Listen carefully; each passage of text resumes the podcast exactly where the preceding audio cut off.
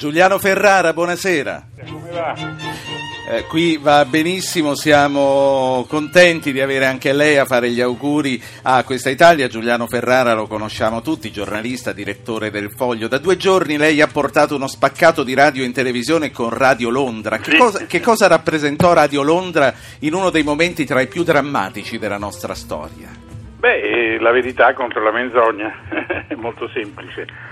C'era il colonnello Stevens che mandava questi suoi famosi messaggi speciali, che erano, eh, come dire, un, eh, una specie di, di finestra mh, sul mondo reale, mentre l'Italia occupata dalle truppe tedesche viveva mh, nello spirito di fortezza dell'assediato, eh, nel resto del mondo gli alleati combattevano contro il nazifascismo e, e Radio Londra era un loro braccio radiofonico. E che cosa della radio invece si può portare in televisione? La parola che è la cosa più importante che c'è anche in televisione.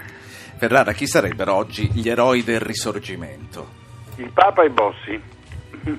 Lei Io dice tra il l'altro nostro- nello spot che si Il per... nostro 150 compleanno è caratterizzato da questa cosa straordinaria. La Chiesa, che ancora cento anni fa non festeggiò certo l'unità italiana, ha deciso di farlo e questa è una cosa molto importante perché insomma è- un compimento. Giuliano Ferrara, in questo momento il E- e presidente Bossi? napolitano sta salendo sul palco. Ah, bene, bene, bene. Le va di ascoltarlo insieme? E guardi, sì, volentieri. Allora, a questo punto chiedo alla regia di mettere in primo piano l'audio del presidente napolitano che si trova al Quirinale alla festa televisiva. Ecco, c'è, c'è Marcella Rossi al Quirinale per noi. Marcella Per Rossi. prendere la parola il presidente napolitano per il suo saluto è arrivato qui sulla piazza del Quirinale con la signora Clio. Ascoltiamo il suo saluto. Afghanistan, nel Kosovo, nel Libano. Io voglio veramente inviare, voglio veramente inviare l'augurio più affettuoso a tutte le italiane e gli italiani di ogni età, di ogni condizione sociale e di ogni idea politica che festeggiano insieme questo nostro grande compleanno.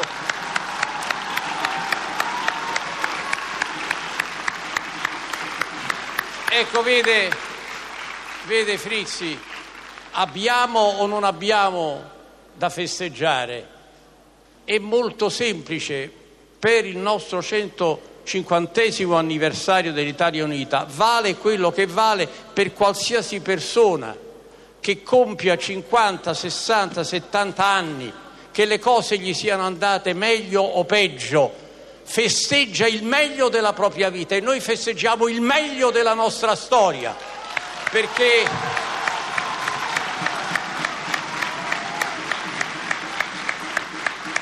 abbiamo, abbiamo avuto, abbiamo avuto momenti brutti, abbiamo commesso errori, abbiamo vissuto pagine drammatiche, ma abbiamo fatto tante cose grandi e importanti. Grazie all'unità siamo diventati un paese moderno. Se fossimo rimasti come nel 1860, divisi in otto stati, senza libertà e sotto il dominio straniero, saremmo stati spazzati via dalla storia, non saremmo mai diventati un grande paese europeo.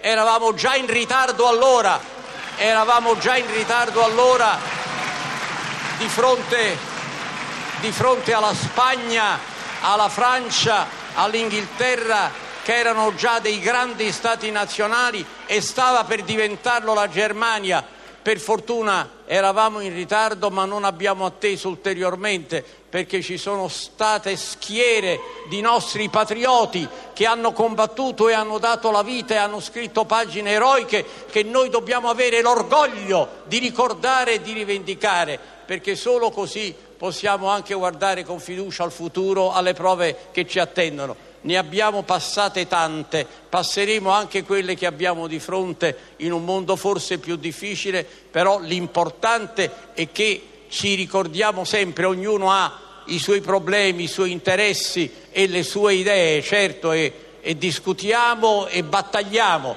ma ciascuno deve sempre ricordare che è parte di qualcosa di più grande, che è appunto la nostra nazione, la nostra patria, la nostra Italia e se saremo uniti sapremo vincere tutte le difficoltà che ci attendono. Auguri a tutti gli italiani. Giuliano Ferrara, allora il Presidente dice ognuno con le proprie idee battagliare, discutere, ma ricordarsi che facciamo parte di un unico Paese. Ha ragione, mi piace soprattutto il fatto che l'abbia detto con un tono entusiasta, giovanile, anche simpatico, insomma, un po' tribunizio. Mi piace quando il Presidente eh, diciamo, si libera in modo ovviamente sobrio e istituzionale dei paludamenti del ruolo, della funzione e tira fuori anche il suo cuore. Insomma.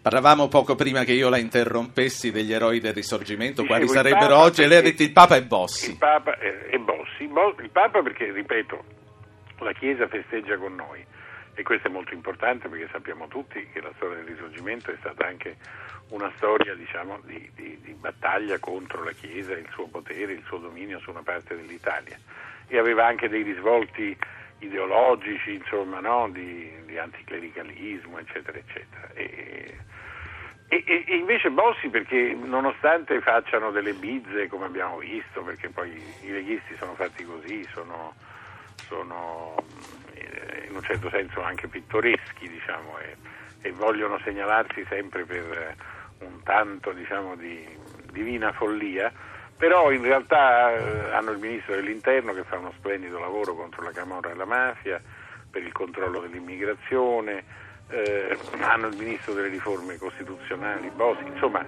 uno dei grandi miracoli dell'Italia è che mentre in Europa, mentre in Francia eh, la destra di Le Pen è al 23% ed è disintegrata rispetto al sistema politico, i leghisti sono entrati. Insomma, ecco. Il nordismo, questa ideologia che poteva diventare pericolosa e secessionista e diventare una minaccia per l'unità, è diventata invece una componente essenziale anche con le leggi sul federalismo, così del, dello stato presente delle cose. Sì. Anche Napolitano l'ha detto che il federalismo certo. è una grande. Giuliano Ferrara, allora, grazie per essere stato grazie con noi questa voi. sera e per aver commentato il discorso del Presidente. Grazie a voi.